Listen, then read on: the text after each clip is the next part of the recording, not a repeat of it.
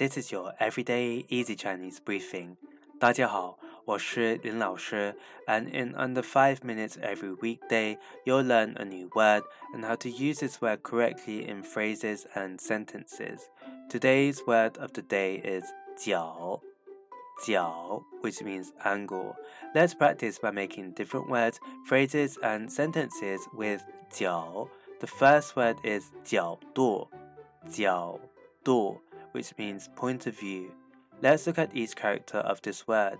角 means angle and 度 means extent. A way of using it in a sentence is 以我的角度来看，它是对的。以我的角度来看，它是对的。From my point of view, he is right. Another word we can create with 角 is 角落，角落。 this means corner.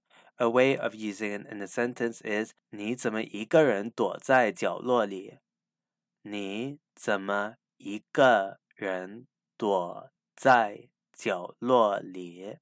Why are you hiding alone in the corner?